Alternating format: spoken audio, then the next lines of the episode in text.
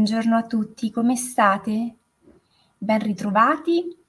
Oggi è lunedì mattina e sta iniziando una nuova settimana lavorativa, di impegni, di formazione e come vi avevo promesso, nella diretta di questa mattina riprenderemo un po' il tema che abbiamo lasciato lunedì scorso per andare ad approfondire un aspetto che penso essere molto interessante per tutti quanti noi, la fame degli occhi.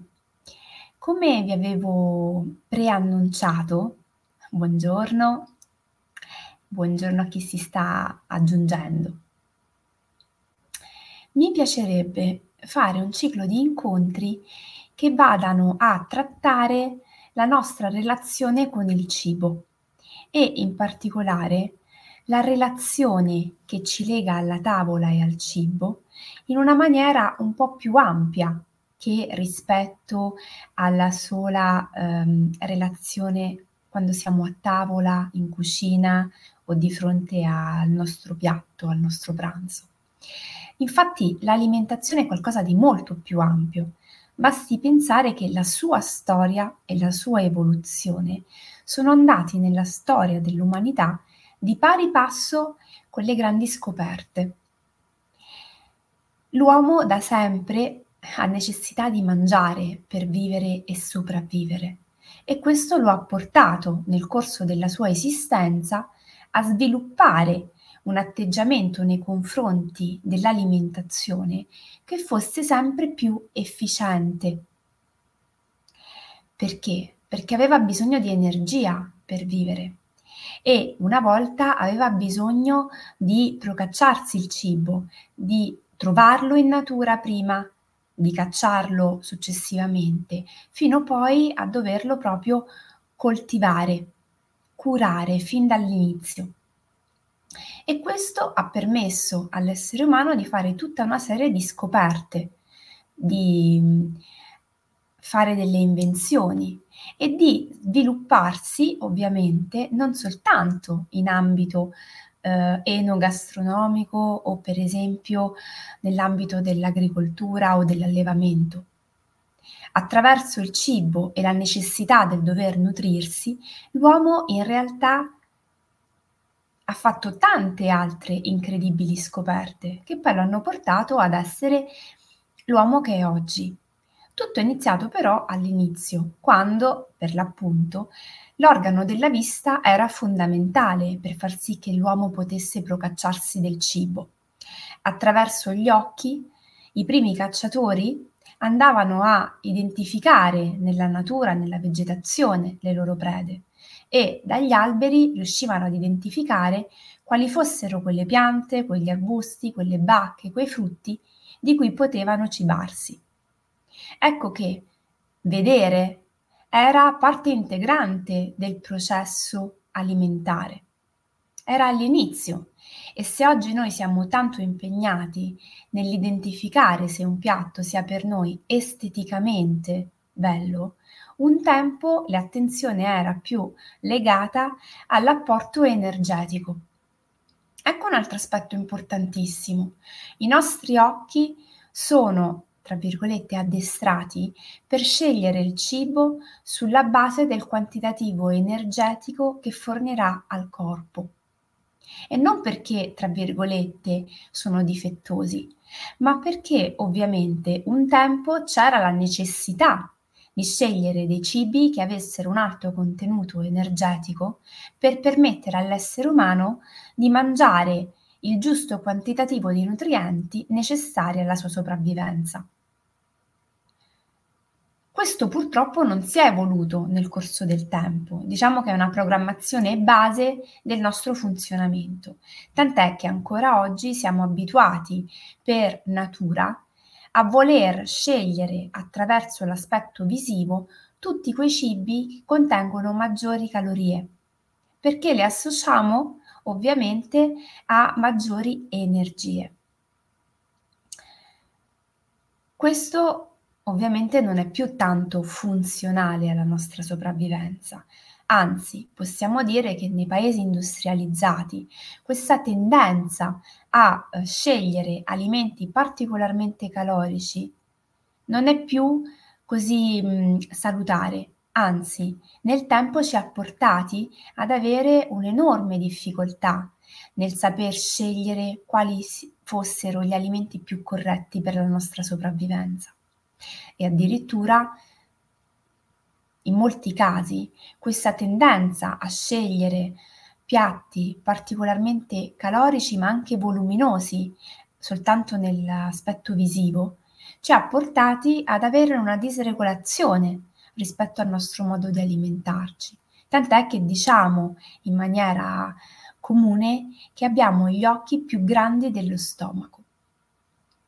Pensate ora per un istante a quando siamo al ristorante e magari abbiamo mangiato in maniera importante, ci sentiamo decisamente sazi, magari talmente sazi da non riuscire a terminare la porzione che abbiamo nel piatto, ma poi quando ci viene chiesto se gradiamo un dessert, facciamo fatica a dire di no.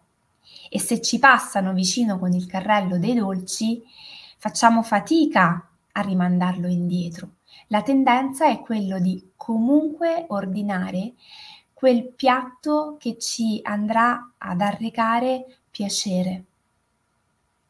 Ecco perché un altro aspetto interessante che noi associamo spesso il cibo, per esempio, alla sessualità, all'appagamento fisico, perché i circuiti del piacere cui fanno riferimento sono gli stessi, ma è interessante vedere no?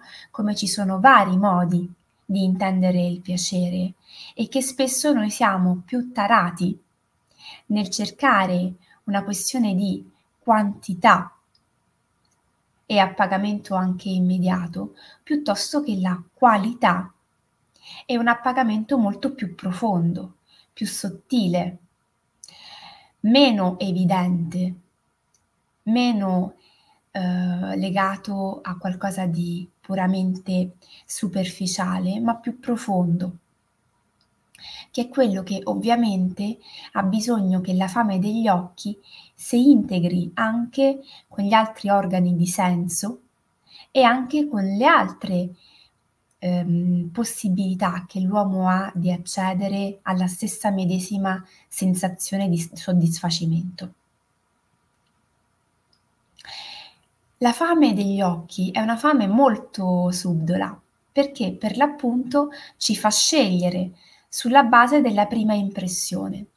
E pensate, sono stati fatti degli studi molto interessanti che hanno a che fare con le neuroscienze e con la nostra capacità di farci in qualche modo influenzare dalle condizioni esterne, che in realtà se ci cambiano il colore del succo di frutta alla fragola e ce lo fanno diventare da rosso a verde, la nostra percezione gusto-olfattiva viene talmente tanto alterata da quello che vediamo nel bicchiere che andremo a scambiare il sentore di fragola, che è noto a molti, in un settore di lime, qualcosa di completamente diverso. Così come per esempio, essendo per noi il colore blu un colore particolarmente legato alla muffa, e al cibo in decomposizione, se adoperano un colorante per tingere la parte di un nostro piatto e magari con le luci ci camuffano l'illuminazione così da notarlo solo in un secondo momento. È molto interessante notare di come l'essere umano nel momento in cui appura che quel cibo non è del colore che si sarebbe aspettato, ma ha una tendenza bluastra, tende a sentirsi male. Tutto questo perché è importante da iniziare a valutare, a sentire, a portare nel quotidiano? In che modo ci può essere di aiuto in una relazione sana con il cibo, ma anche in una relazione sana con noi stessi e con gli altri? Intanto questo approccio al cibo, all'alimentazione, ovviamente ha una sua um, influenza anche in altri ambiti del quotidiano. per esempio quando andiamo al supermercato, il modo e la modalità con la quale noi scegliamo i cibi da acquistare. Oppure ha a che fare, per esempio, con la nostra modalità di scegliere le porzioni e gli alimenti da acquistare. Altri studi molto interessanti hanno per esempio confermato che quando si va al cinema e si deve scegliere tra la porzione grande di popcorn e quella più piccolina, si tende sempre a scegliere quella più grande. La differenza in prezzo non è così rilevante, ma ovviamente dal punto di vista poi nutrizionale l'effetto è molto importante invece. Negli Stati Uniti già da anni si inizia a mangiare guardando i film, magari sul divano al cinema, e gli studi hanno confermato che le persone terminano di mangiare solo quando o è terminato il pacchetto, la confezione, il contenitore, o quando è terminata la trasmissione televisiva, il film. Non c'è nessun nesso tra la sensazione corporea del senso di sazietà e quello che si sta mangiando. L'effetto è puramente connesso a quello che noi vediamo nel contenitore e poi ovviamente lo percepiamo a livello tattile, è quello che noi stiamo ingerendo o facendo. Come ci sentiamo non è minimamente considerato e questo è tanto interessante da osservare anche lì dove abbiamo dei bambini, dei ragazzi giovani ai quali stiamo cercando di dare un'educazione alimentare. Come li stiamo educando? Quali informazioni stiamo dando loro?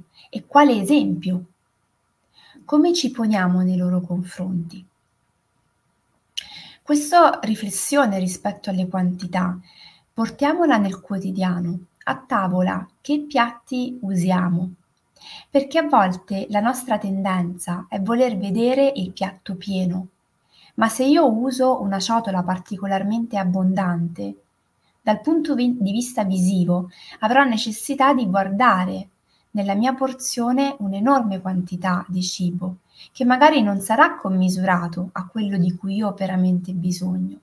Ed ecco che è interessante di come con poco si possa attivare un importante processo di trasformazione fuori e dentro di noi, anche semplicemente andando a riguardare un pochino la nostra modalità solita con la quale ci relazioniamo a quello che compriamo e a quello che utilizziamo nelle nostre case. Il discorso delle dimensioni è un discorso veramente trasversale, lo si percepisce per esempio anche al bar. Più un cornetto è grande, più si tende ad acquistarlo, più eh, un panino è farcito, più si tende a sceglierlo. Difficilmente ci si accontenta di qualcosa che potrebbe essere la giusta porzione.